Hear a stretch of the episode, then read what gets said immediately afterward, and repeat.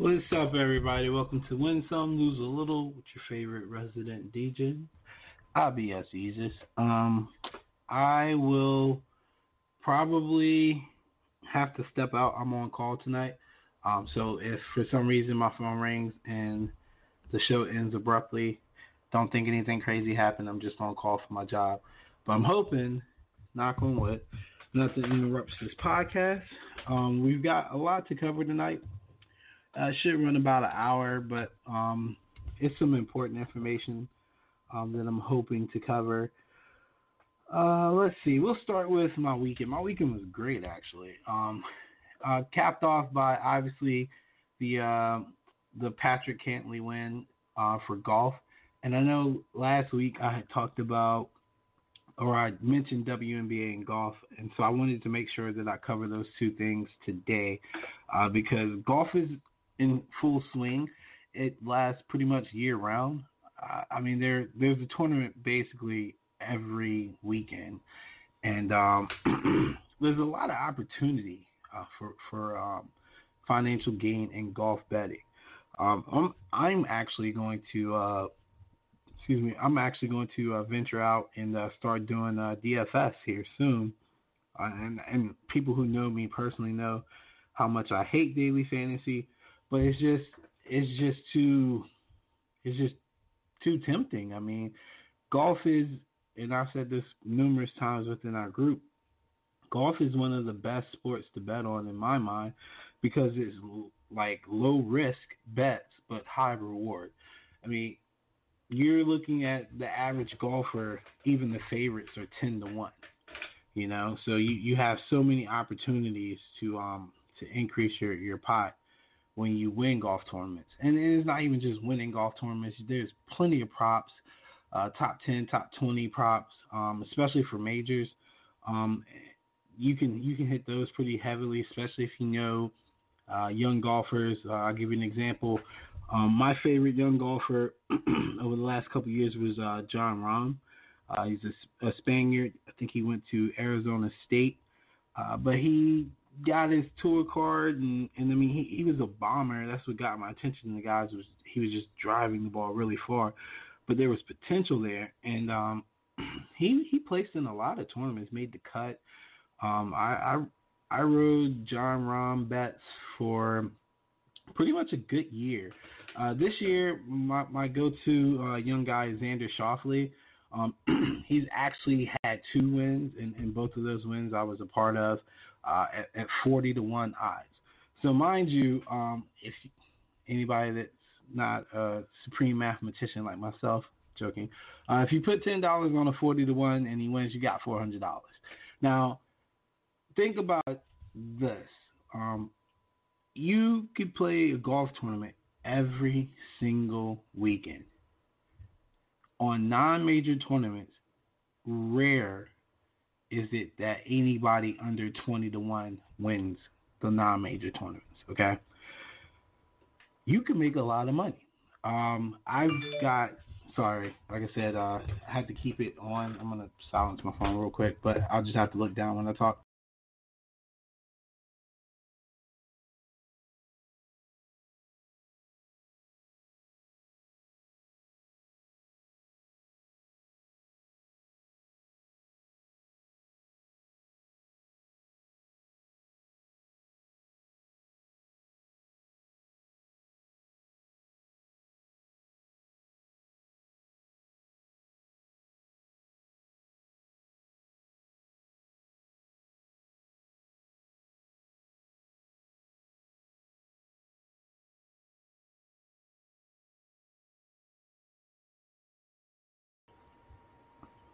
I sincerely apologize for such ratchetness.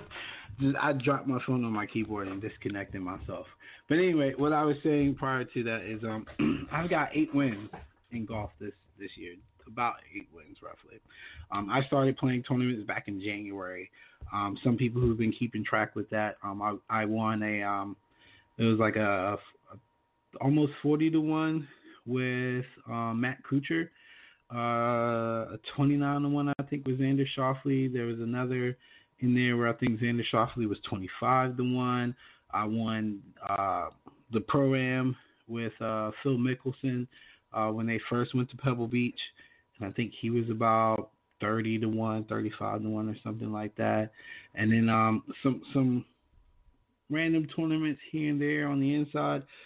Uh, there was one where I want to say Justin Thomas or some somebody won one for me um, in February. I took some time off in March to focus on March Madness, and then I started back uh, in April. And, and you know, people have been following. I won the Masters with Tiger Woods, and then I won um, the uh, the U.S. Open with Brooks Koepka at Beth Bethpage, and then I just won this past weekend with Patrick Cantlay uh, at the Memorial. And so, what I'm going to do is I'm going to go over my strategy um, for how I go about picking my golfers. Okay, so first of all, uh, I need everybody to understand that as much as I love to think that I am the reason why I always win, um, I am not. Um, I'm not. I guess you say uh, conceited enough not to um, to admit that I, I do get assistance in, in, coming up with my picks. So this is what a typical week for me looks like. Um, and I have to give a shout out to Ian uh, Harrison in our group. Um, he he has pretty much motivated me to continue uh, placing bets on golf. Uh, there were there was a time where I was just kind of gonna put it off to the side and be like, yeah, I might play it, I might not. You know, it wasn't a big deal.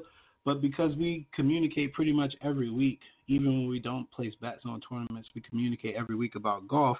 Uh, it stayed fresh in my mind, and um, and those conversations are a huge help.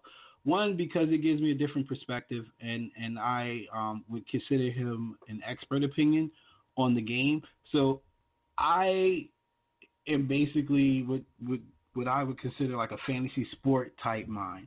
So I see uh, golfers and, and and the names. I know all the names and stuff, but I, everything's a statistic with me with golf. So I don't know anything about the clubs other than the driver and the putter. I don't know anything about the woods. I don't know anything about the irons. I don't know anything about that. I, I kind of have an idea what an iron means, or when people talk about iron play, yada yada yada. I don't really focus on those things. Um, anytime I have questions, I go to Ian or um, my my homeboy Jeff. I use him as well because he plays golf. So I use those those two guys for um, expert opinions on uh, course layouts, on um, what they think the, the, strategy would be. You know, we got a par 72, um, and the wind's blowing. You know, there's a there's a water hazard on the left, and then we got bunkers on the right, and the uh, fairway is narrow. You know, how do people tend to approach that? How would you approach that? And I I take all that into consideration. Um, another thing that I do um, is that I, I read, and every every Tuesday on uh, Roto Grinders, there's a um, there's a uh, kind of a preview course layout thing uh, with um, Mr. Notorious, who who I I've already shouted him out on Twitter a couple times uh, for for help as well, um, because he does course layouts and he makes picks. Actually, he used to do uh, last year for sure. He just did fantasy picks, uh, daily fantasy picks. Um, but here lately, he's done daily fantasy picks, prop picks, and he's um started doing outright betting picks. Okay, so um obviously he makes a ton of money off of daily fantasy. He won like 140,000 this past weekend. Um, so he, if you're listening, you know he's a good resource for daily fantasy. But I, I usually look at his write-ups uh, to get an idea of what he's targeting uh, for particular winners and, and, what he thinks would be the most important um, attributes that we're looking for in a, in a winning golfer. Uh, from there, I go over to um, the searching for the specialist uh, portion on DFS. It usually comes out on Tuesday as well. Uh, I forgot the, the, the guy's name who writes it, but this guy breaks it down from a statistical standpoint, he does basically what Notorious does. He takes attributes that he likes based off the course, and then he goes through and picks people who who grade high uh, out of those particular attributes. So what happens is at the end he picks what he considers specialists for that particular course. Sometimes there's one, sometimes there's three, sometimes there's four. And he does a layout at the end where he talks about golfers in top form. All right, so you take all that into consideration. I got guys who watch the sport, follow the sport, and play the sport, and then I got guys who, from a gambling aspect, understand the intricacies of of the course. And then what I do is I take my personal feelings that I have with the golf golfers and, and what I've seen um, along the way, and I make my picks. Um, so what I've come up with is a system where I pick five golfers, um, and I break them down into tiers. So tier one golfers are the guys who who are your elite golfers. So obviously Tiger Woods, um, he's now gotten his way back into tier one, but the way I really describe tier one golfers are the is, is by their odds. So uh, golfers who are favorite, like the ultimate favorite. So you, the lowest I've seen this year, I think was eight to one. So anybody from eight to one all the way up to maybe fifteen to one would be considered tier one, considering um, the, the the actual tournament. So the Memorial is not a major, but it was an A class field because it was invite only, and, and it was Jack Nicklaus, and a lot of people obviously have feelings for Jack and Jack's a big uh, proponent in, in facing golf. So people show up when they get their invitations and they want to they want to play well, and then at the end you get to shake Jack's hand, you get a trophy, but it's just an honor basically to win that tournament. So I treated this like a major, and anytime I'm betting on major golf tournaments, I usually take uh, two to three tier one people based off of the field. And what's I think is the most important attribute of a tier one golfer is how they play with uh, loaded fields, and that's an actual um, statistic uh, that that at least roto grinders keeps, and I think is very very important.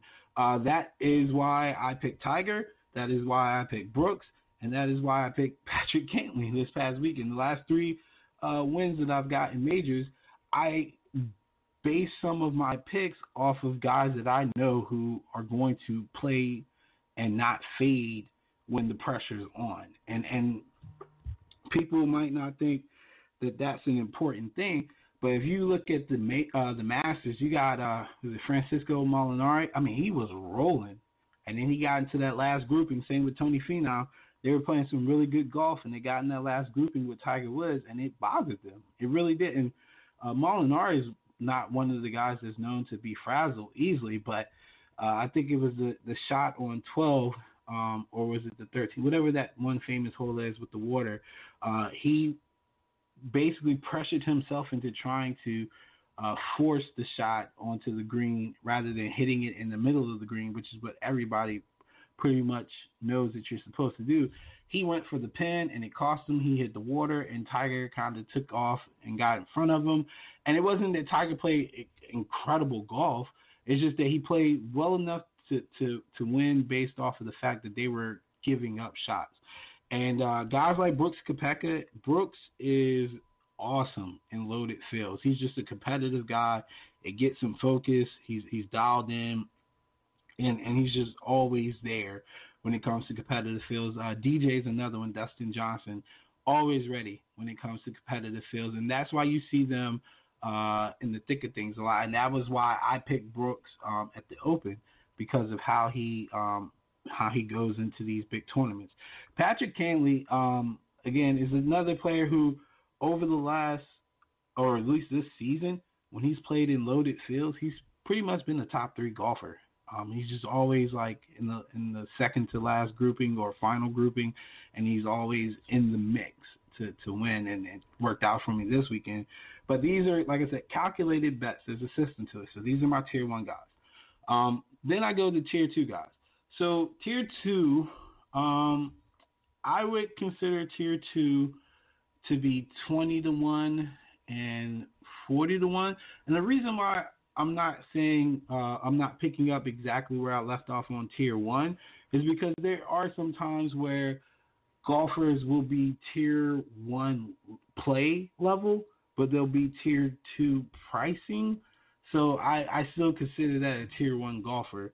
Um, case in point, Tiger Woods um, at the Masters was 16 to 1, so it doesn't necessarily fit that threshold of a tier one uh, golfer, but I consider Tiger a tier one golfer uh, for the Masters simply because of his history there and the fact that he was he was coming around. All right, the putting wasn't necessarily there, but again, you can kind of throw that out the window because he's dialed in when he plays tough fields. So it's a calculated risk, but for the purpose of me um, capping, I don't I didn't consider that necessarily a uh, tier two uh, player because he's a tier one level, um, even though it was borderline tier two pricing. So, uh, with that being said, Xander Schauffele um, was a uh, tier one, was a similar uh, instance as Tiger this past weekend.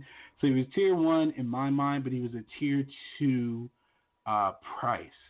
So I took Xander. Xander was about twenty to twenty-five to one. I can't remember off the top of my head, but either way, um, I based the pick of Xander one when Xander's playing against tough fields. He's he's very good. All right.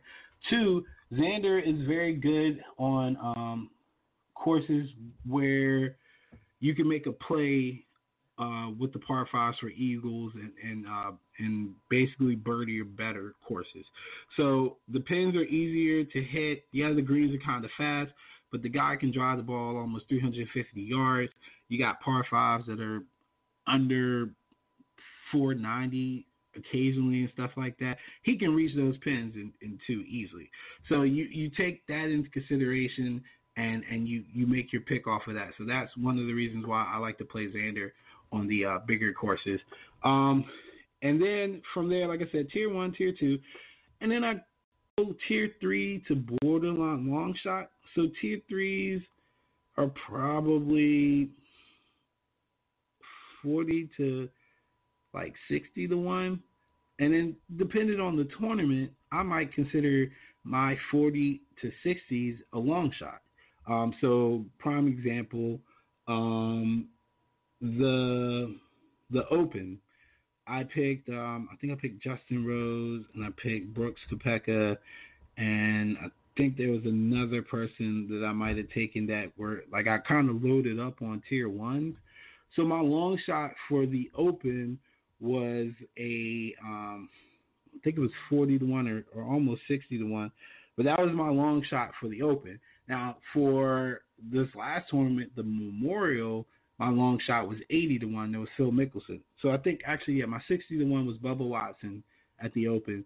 And then for the Memorial, my 80 to 1 long shot was uh, Phil Mickelson. So I got a little reckless on that. I think I put about 20 bucks on Phil to, to win like 1600 It would have been great, obviously, but he didn't play that well. Um, and I want to say I might have put like 15 on on Bubba. So then we get into uh, the the money layout for golf. Okay, again, we're talking about some legitimate high odds, right? So if you're out here putting hundred dollars on forty to one golfers, God bless you. Okay, I'm not ever putting that much money on it. All right, um, I got reckless a little. And I put 50 on Cantlay this past weekend. So if he was 15 to 1 at 50, you guys do the math. It's still a decent payout. It's not necessarily breaking the bank, but a fifty dollar investment on a fifteen to one that pays out is, is decent money. Um, so typically, depending on the the tournament um, and depending on how much my pot is, I try to put a hundred dollars into the, the golf tournament overall, investing a hundred dollars into the tournament. So the idea of picking five golfers is you give yourself a chance and you kind of spread it out over the tiers, because a lot of times in golf it's not just the, the best golfers that are winning. So you want to give yourself an opportunity. Picking a golfer to win is not an exact uh, science. So you need to spread your bets out. You need to pick five guys, or or when I first started, I was doing like ten to twenty, but I was doing like five dollar bets um, on each. So now I got a hundred dollars. Now I, I bet accordingly. So I put half my pot on Patrick Cantlay this past weekend, and, and it paid out. There are times where um, I might not do something like that. I might break it even and do twenty dollars a piece on each person. Sometimes I do uh, like in this case, I did 50 on Patrick and, and, spaced it out a little bit more. And the reason why I was able to do that is because um, I had Phil Mickelson at 80 to 1. Generally, I only put like $5 on something like that. But uh, like I said, this past weekend, I put 20. And um, I didn't necessarily hit the hundred dollar pot this past weekend.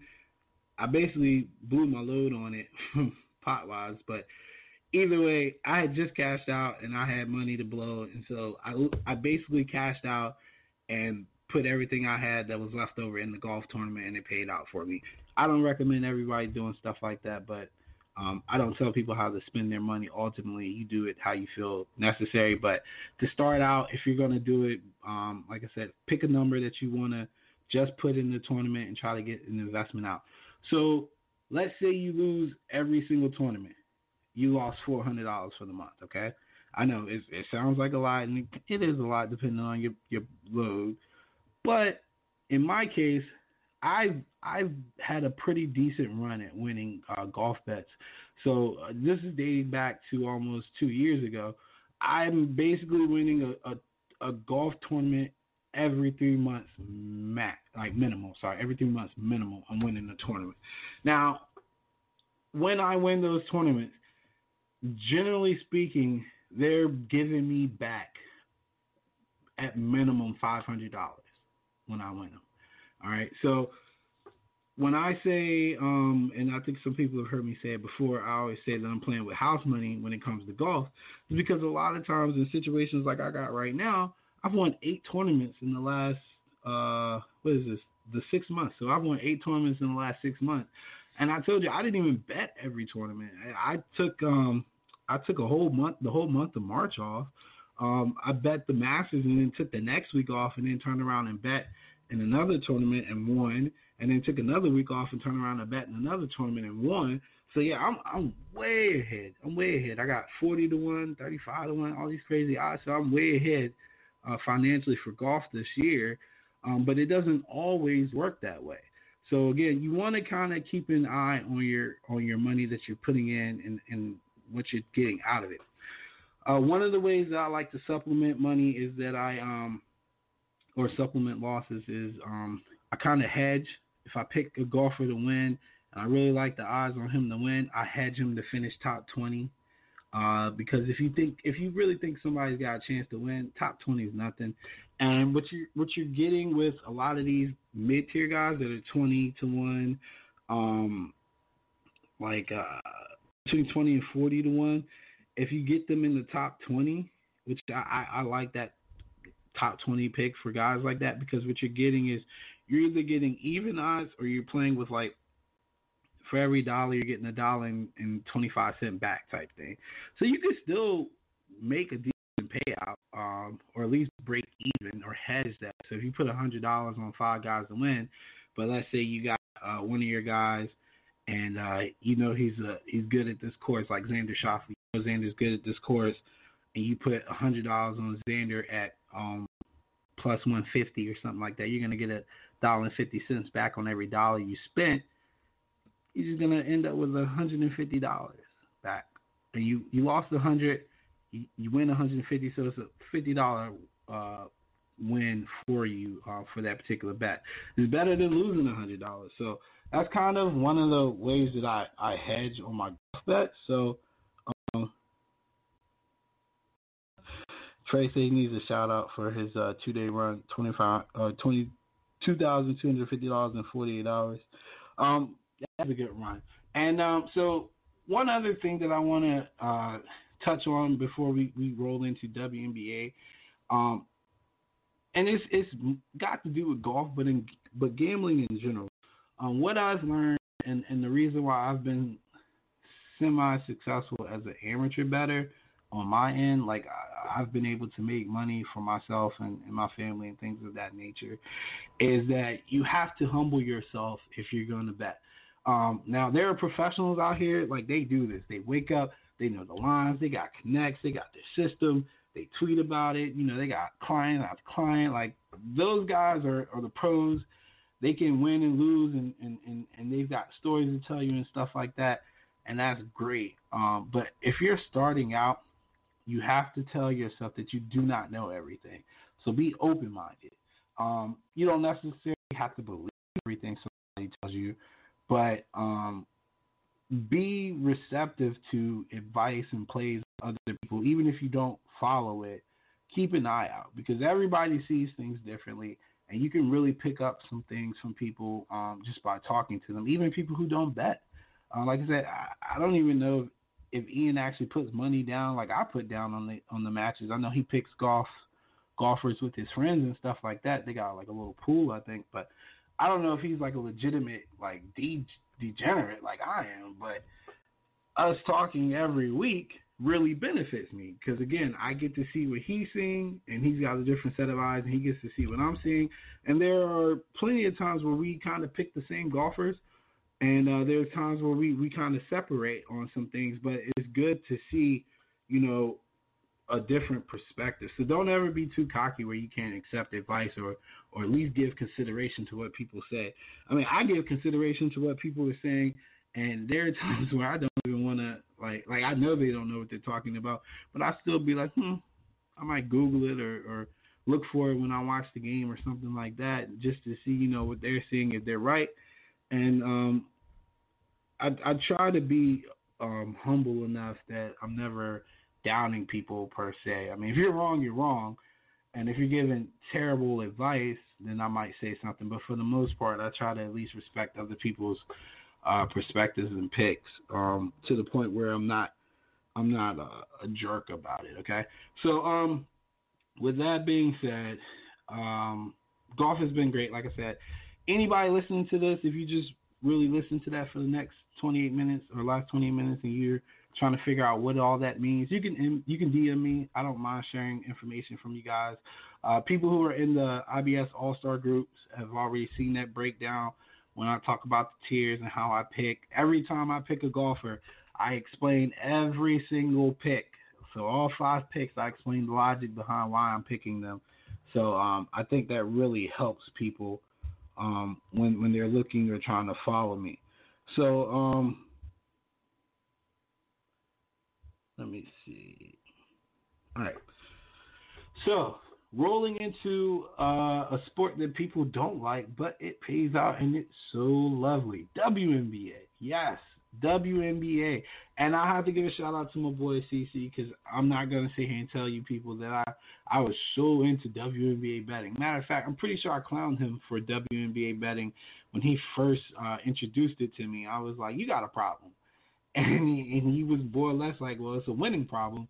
And I was like, yeah, whatever. And I I followed some of his plays and I kind of like picked it up and then I ran with it. And now I'm probably more of a WNBA fan than he is. Like he probably still play, makes plays on it, but I actually watch the game. Uh, my wife watches it with me from time to time. I invested in the uh, WNBA app. Uh, I actually know how much it costs to stream all WNBA games. I have the WNBA uh, package to watch the games, but I won't spend a hundred dollars for uh, for uh, football and uh, NBA. So I have um, ML, the MLB package and I have the WNBA package.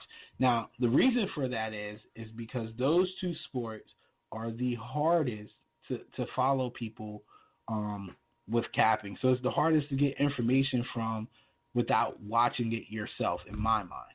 Um, a lot of what people listen to for NFL and college football, college basketball, and NBA, you see. You see the highlights. You see the games. These things are accessible.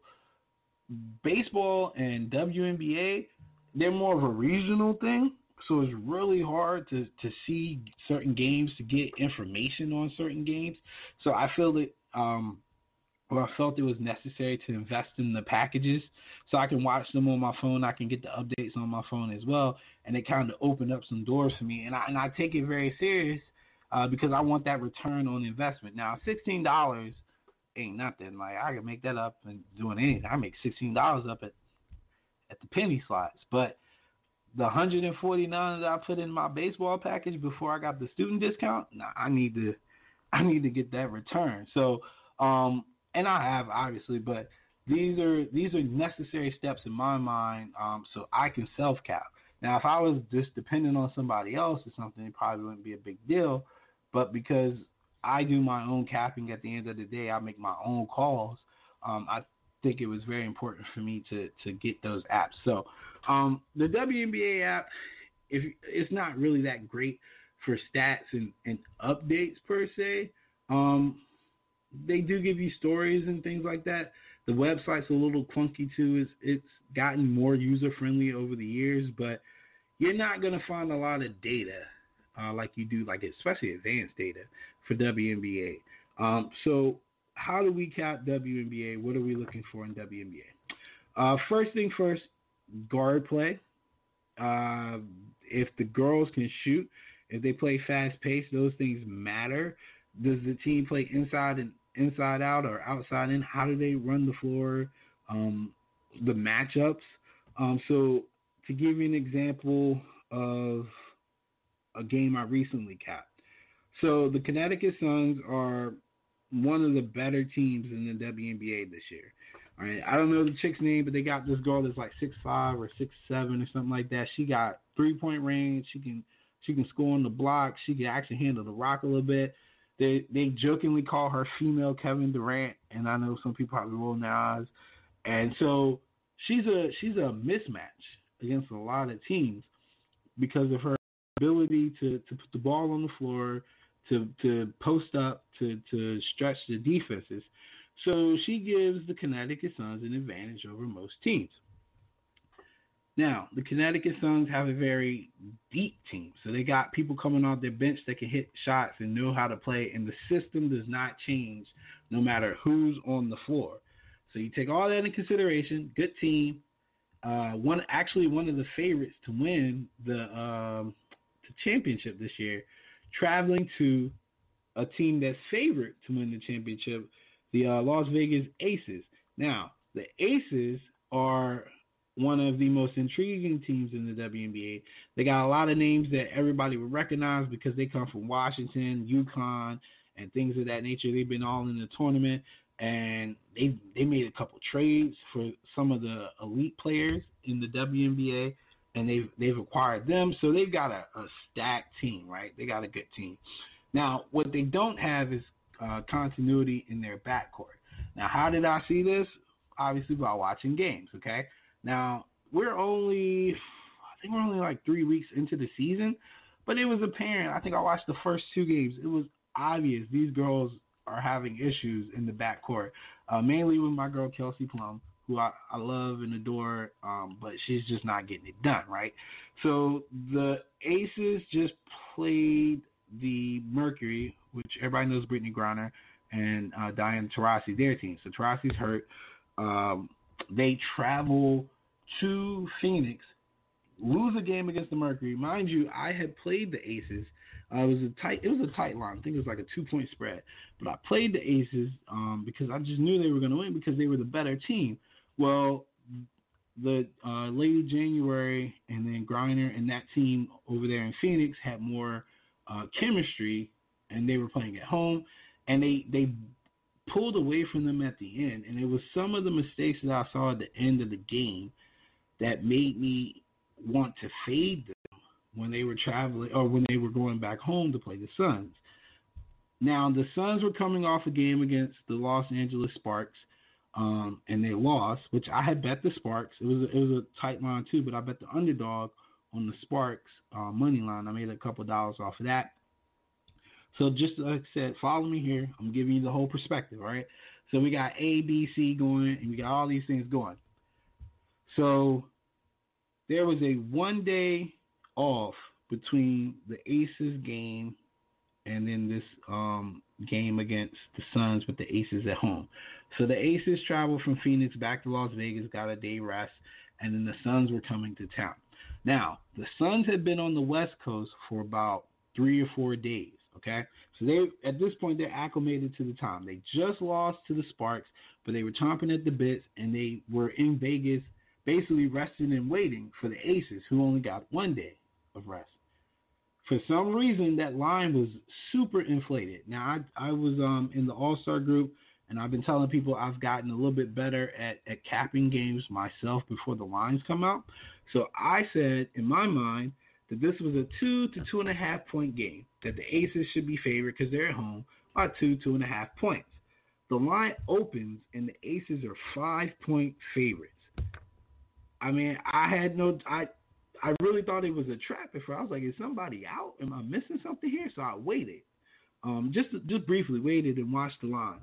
And one thing about the WNBA lines on Bookmaker, um, usually they they go up and down really quick. Um, and I don't really know if it's if it's any indication of who's gonna win. I've tried to uh, do some percentages in my head, and it honestly just seems like luck of the draw. You can't really follow it. So in this instance, um, the line went to five and a half, then went back down to five. So knowing what I know and, and telling myself that I, I I know for a fact that this is a two to two and a half game period. All right, we're getting a bucket, almost two buckets. You know, so I took the five on the Suns and I took the money line on the Suns, which is like plus one fifty, and the Suns beat the smack out the out the Aces, and like um you know when when you put that kind of thought into something and it pays out is really rewar- rewarding. Um, and I share all these picks on uh, in the All Star groups anyway.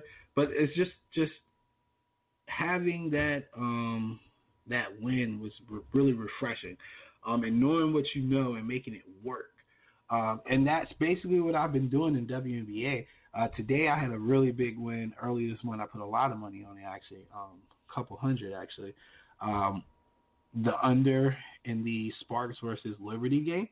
Uh, it was it was opened at 157.5, and then for some reason it was it was 159 within like 20 seconds, and I was like, "There's no way that you're gonna tell me a team traveling from the West Coast is gonna get get up for a, a um a 11 o'clock in the morning game on the East Coast." And the spread was six, and I was like, that needs to be a little bit lower. So I took the under at 159. I didn't touch the spread. I didn't want to get too greedy.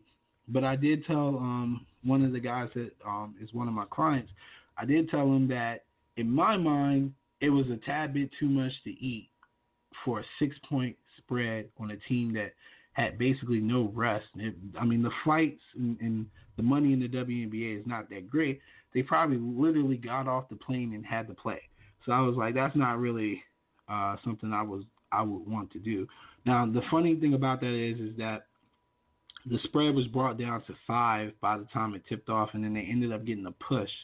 I think the um, I think the Sparks won by five today, but the under was saved by almost almost eight nine points, and and that's great, you know. So um, the only thing that really jacks up um, unders in WNBA is overtime and it's really weird because the, the ladies can they shoot mid range shots really well at a really high percentage, um, but they can't hit free throws. So it's, it's like it's weird. You don't typically see that in, in basketball players in general, no matter what their their um, gender is. Is usually if you can knock down the, the jump shots, you can shoot free throws. But a lot of the ladies miss free throws, so it's kind of tricky with the over unders.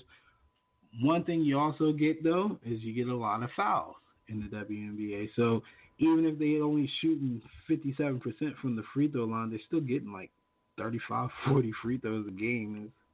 So it, helps push the over. And like I said, most of them are are um are pretty good with mid range shots and three point shots. So um I'm a, I'm a fan of it because of gambling. I don't know if I would watch it if I didn't bet on it. I'll be honest with you, but I can respect athletes, and, and this would be my my um, plug for the WNBA is that the girls are more athletic than what they used to be. Yeah, you're not getting dunking, but there's a lot of skill involved in a lot of the WNBA players, especially in the backcourt. Now, the front court, you're still gonna have some some slow, non-athletic uh, girls up front, but there are a couple like Cambage from um, the Aces that's that's got great footwork and, and skill sets. That if you like the game of basketball, you can appreciate. Okay, so that would be my plug for it. And then the degenerate plug is is that WNBA cash is like everything else. I came up two hundred dollars this morning at eleven o'clock. Basically, play put the play in, went to a meeting, picked up my lunch, came back, two hundred more dollars in my account. Boom, eleven o'clock this morning. Can't beat that. So, um, anybody that's interested in that, join the All Stars, and um, you'll see all my picks there. Um, I got a pick going tonight as well. So, um, like I said, by all means, check it out. Check it out. So, um, rolling into because I got almost 20 minutes left. Rolling into my my bragging point right here. I told you guys, I think on the first show or the second show, but I told you that the Raptors would win Game One, and that if there was a game that that was won by the Warriors, it would have to be Game Two, because ideally, stealing that second home game gives the Warriors home court advantage for the rest of the series, and that matters. So, not gonna lie, I was a little nervous for a second there. Not in the not in the first half. I was actually nervous because I knew they were gonna come back. I was nervous when Klay went down, and, and these dudes didn't score for like four minutes. But luckily, the uh, Raptors can't score either. But um, excuse me.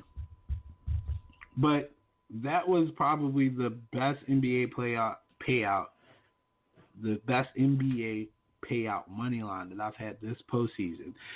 Um, and the funny thing about that is, is that um, before Steve Kerr took over the Warriors, I just gotten into NBA betting, um, and I remember the Warriors systematically, statistically, and from a gambling perspective. I remember how they were when Mark Jackson had that team, and after Kerr took over the Warriors, I think we got maybe four to five months of solid like love from from the casinos and, and, the, and the sports books on on the lines with the Warriors. It was like they just didn't want to admit that they were that good. Um, if anybody follows uh, the IBS group, you can chronicle, you can go back and look at how many times I played the three point prop uh, for uh, five to one on the first shot being a three pointer and how much money I was making. I was literally making five hundred dollars every other Warriors game, every home game for sure. Like there was like a month span, five hundred dollars every game because of that three point shot. Um, and and when the books finally caught on, it was basically after their first championship, and it was it was a, a cold day in hell before you got the Warriors as underdogs again. So mind you, this was all like three four years ago you can imagine how excited I was to see that this same core of players in Draymond, Curry, and Klay were getting underdog money in a game six against the Rockets. I don't know why, but they were getting underdog money, hammered it. And then turn around in Toronto, game two, you can probably you can probably see uh, again where I like hammered it because it was um it was just there. So um pay attention to stuff like that. You're not gonna get them at good value anymore probably. I mean, from a from a fan standpoint and an analyst standpoint, I would be a little surprised if we get another uh, game in Toronto where they're going to be underdogs like that. I would anticipate that Kevin Durant comes back by game four. So even if the Raptors get lucky enough to win a um, a game in Oakland, they're still gonna have to deal with uh, the Kevin Durant return, and Vegas ain't gonna they're gonna never let the Warriors be underdogs as long as Durant and Steph are on the floor. So, um, that was probably your last chance to really maximize some value there, unless you want to take chances on the Raptors. Uh, but it was great. Um, the props I'm still a big fan of the um the Klay Thompson points prop, even though he got hurt last game. They've been having him around like 21 points. They've been having um Curry around like 30, 30 and a half. And you're not gonna get that at um in Oakland. It'll probably be Klay around like 25, and then Curry probably like with Durant out probably at like 32 almost or 33 maybe. So that's kind of a lot to ask. I would say the the play for points props in Oakland would probably be Draymond. Um, he'll probably be around like 13, 14, um, and he's been around like 12 in um, in Toronto. And the difference that you're going to see that made up in is probably free throw attempts when he's in Oakland.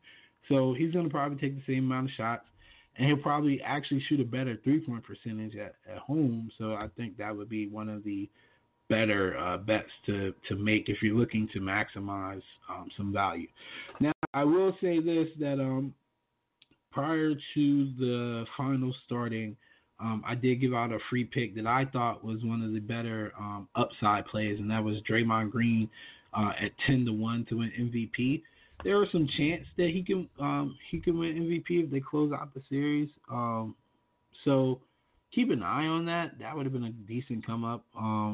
But um, who knows? I mean, Steph Curry is still the, the poster child, and he kind of needs an MVP to to add to his legacy. Um, so you never know. The NBA loves storylines, so and they've been known to gift people awards that they didn't deserve. So um, that might be something we keep an eye on um, to see how bad you know some people get hosed.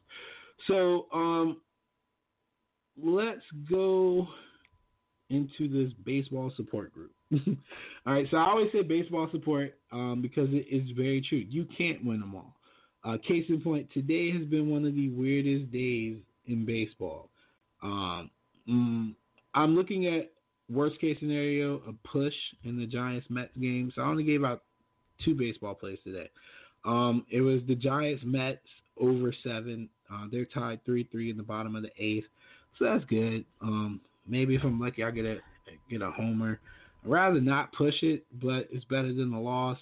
Um, now the logic behind that is is that in today's game of baseball, I don't know if you guys have been paying attention, but um, I know a lot of people don't like to keep current on baseball. But from a gambling aspect, there have been very few games where the game has been at seven and the hitting conditions have been favorable and they have not hit over. Okay.